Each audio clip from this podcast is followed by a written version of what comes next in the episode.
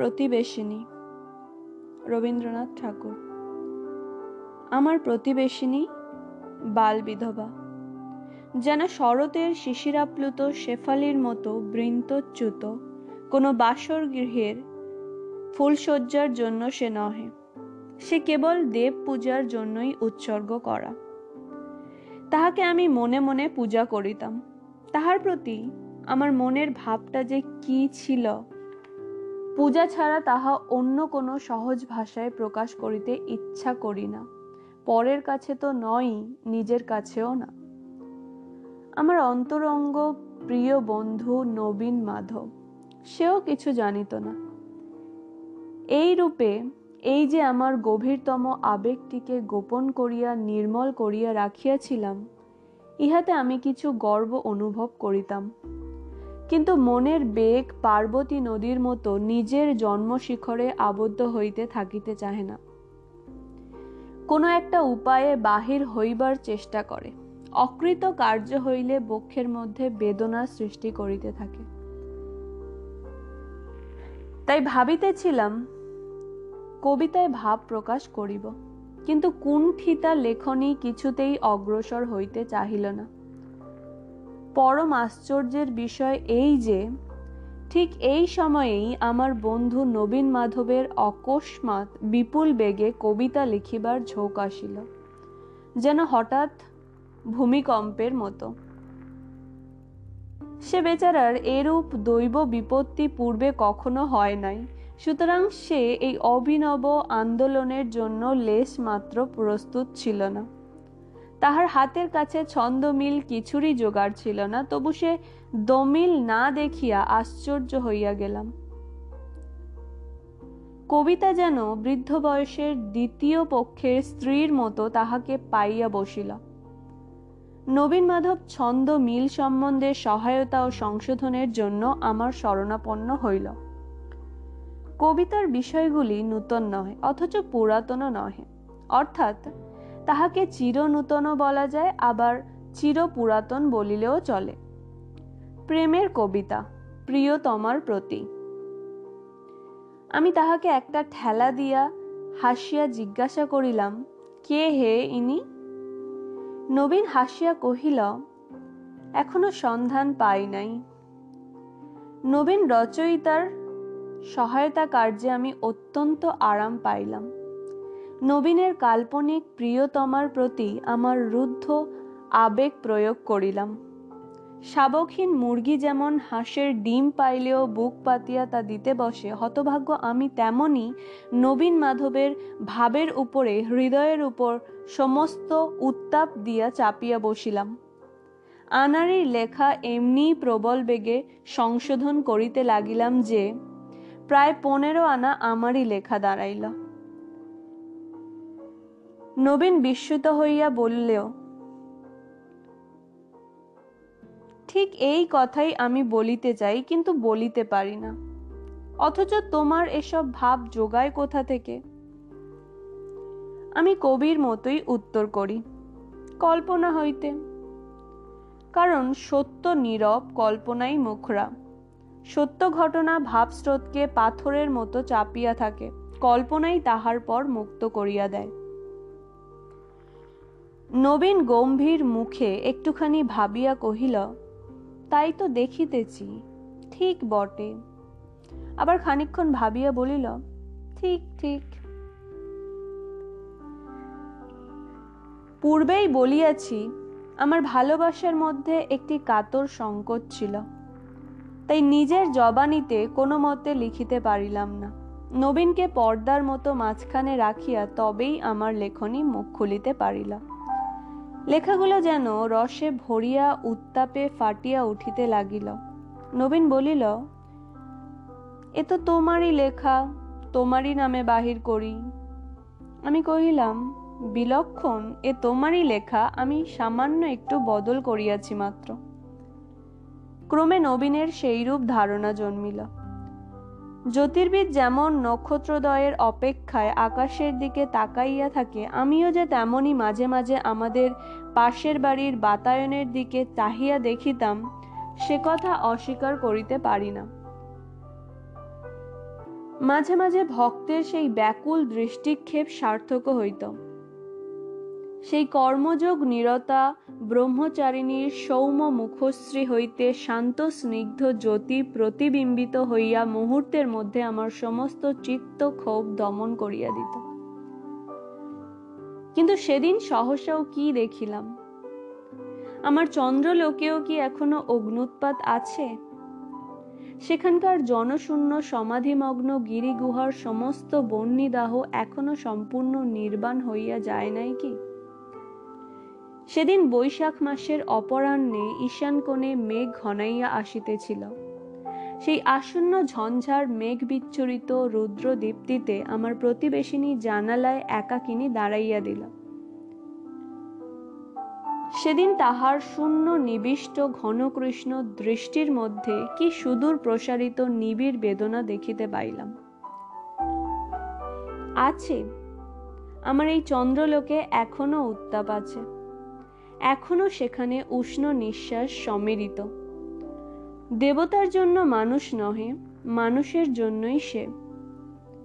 তাহার সেই দুটি চক্ষুর বিশাল ব্যাকুলতা সেদিনকার সেই ঝড়ের আলোকে ব্যগ্র পাখির মতো উড়িয়া চলিয়াছিল।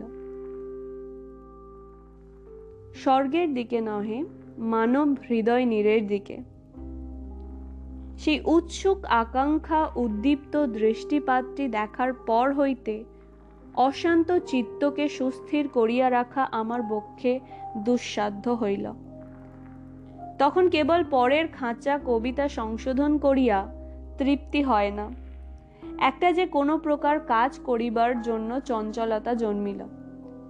তখন সংকল্প করিলাম, বাংলাদেশে বিধবা বিবাহ প্রচলিত করিবার জন্য আমার সমস্ত চেষ্টা প্রয়োগ করিব। কেবল বক্তৃতা ও লেখা নহে, অর্থ সাহায্য করিতেও অগ্রসর হইলাম। নবীন আমার সঙ্গে তর্ক করিতে লাগিল। সে বলিল চির বৈধব্যের মধ্যে একটি পবিত্র শান্তি আছে। একাদশীর ক্ষীণ, জ্যোৎস্নালোকিত সমাধিভূমির মতো একটি বিরাট রমণীয়তা আছে। বিবাহের সম্ভাবনা মাত্রেই কি সেটা ভাঙিয়া যায় না? এসব কবিত্বের কথা শুনিলেই আমার রাগ হইত। দুর্ভিক্ষে যে লোক জীর্ণ হইয়া মরিতেছে, তাহার কাছে আহার পুষ্ট লোক যদি খাদ্যের স্থূলত্বের প্রতি ঘৃণা প্রকাশ করিয়া ফুলের গন্ধ এবং পাখির গান দিয়া মুমূর্ষুর পেট ভরাইতে চাহে, তাহলে সে কেমন হয়? আমি রাগিয়া কহিলাম, দেখো নবীন, আর্টিস্ট লোকে বলে দৃশ্য হিসাবে পুরো বাড়িটা একটা সৌন্দর্য আছে। কিন্তু বাড়িটাকে কেবল ছবি হিসাবে দেখলে চলে না, তাহাতে বাস করিতে হয়। অতএব আর্টিস্ট যাহাই বলুন, মেরামত আবশ্যক। বৈধব্য লইয়া তুমি তো দূর হইতে দিব্য কবিত্ব করিতে চাও, কিন্তু তাহার মধ্যে এই আকাঙ্ক্ষাপূর্ণ মানব হৃদয় আপনার বিচিত্র বেদনা লইয়া বাস করিতেছে, সেটা স্মরণ রাখাই কর্তব্য। মনে করিয়াছিলাম, নবীন মাধবকে কোনো মতেই দলে টানিতে পারিব না। সেদিন সেই জন্যই কিছু অতিরিক্ত উষ্মার সহিত কথা কহিয়াছিলাম।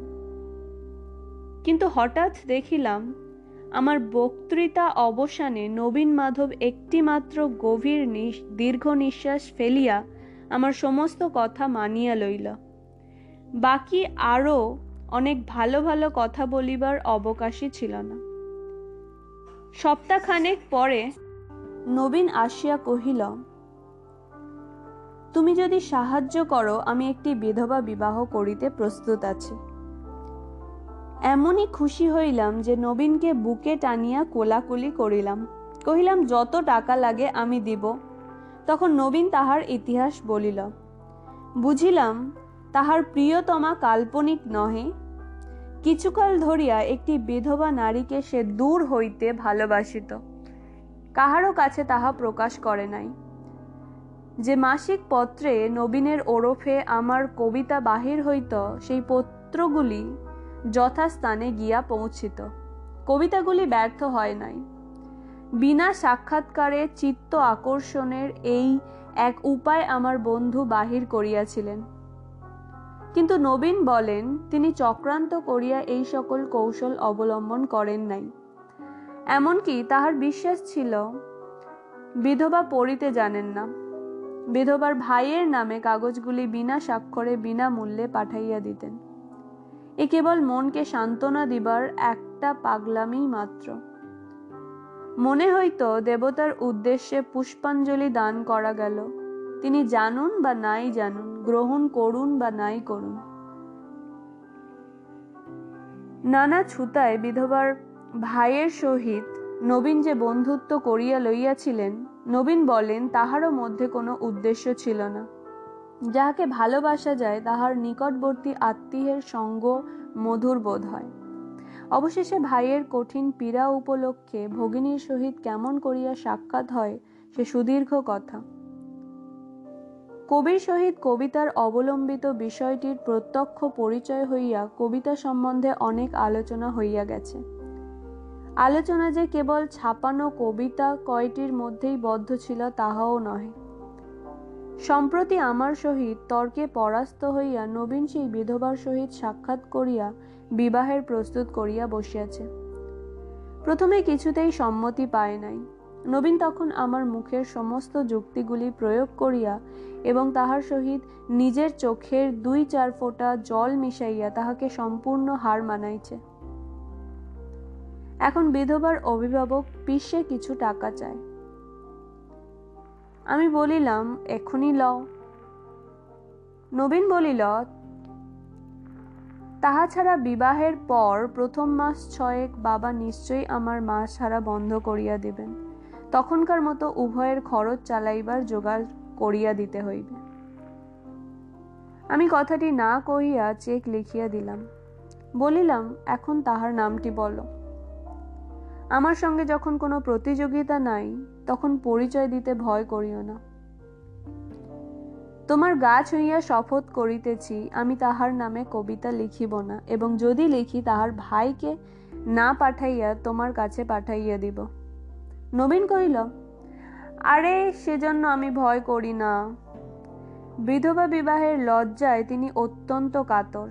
তাই তোমাদের কাছে তাহার সম্বন্ধে আলোচনা করিতে তিনি অনেক করিয়া নিষেধ করিয়া দিয়াছিলেন। কিন্তু এখন আর ঢাকিয়া রাখা মিথ্যা। তিনি তোমারই প্রতিবেশিনী। উনিশ নম্বরে থাকেন। হৃৎপিণ্ডটা যদি লোহার বয়লার হইত, তো এক চমকে ধক করিয়া ফাটিয়া যাইত। জিজ্ঞাসা করিলাম, বিধবা বিবাহে তাহার অমত নাই? নবীন হাসিয়া কহিল, সম্প্রতি তো নাই। আমি কহিলাম কেবল কবিতা পড়িয়াই তিনি মুগ্ধ। নবীন কহিল, কেন? আমার সেই কবিতাগুলি তো মন্দ হয় নাই। আমি মনে মনে কহিলাম, ধিক ধিক কাহাকে? তাহাকে না আমাকে? না বিধাতাকে? কিন্তু ধিক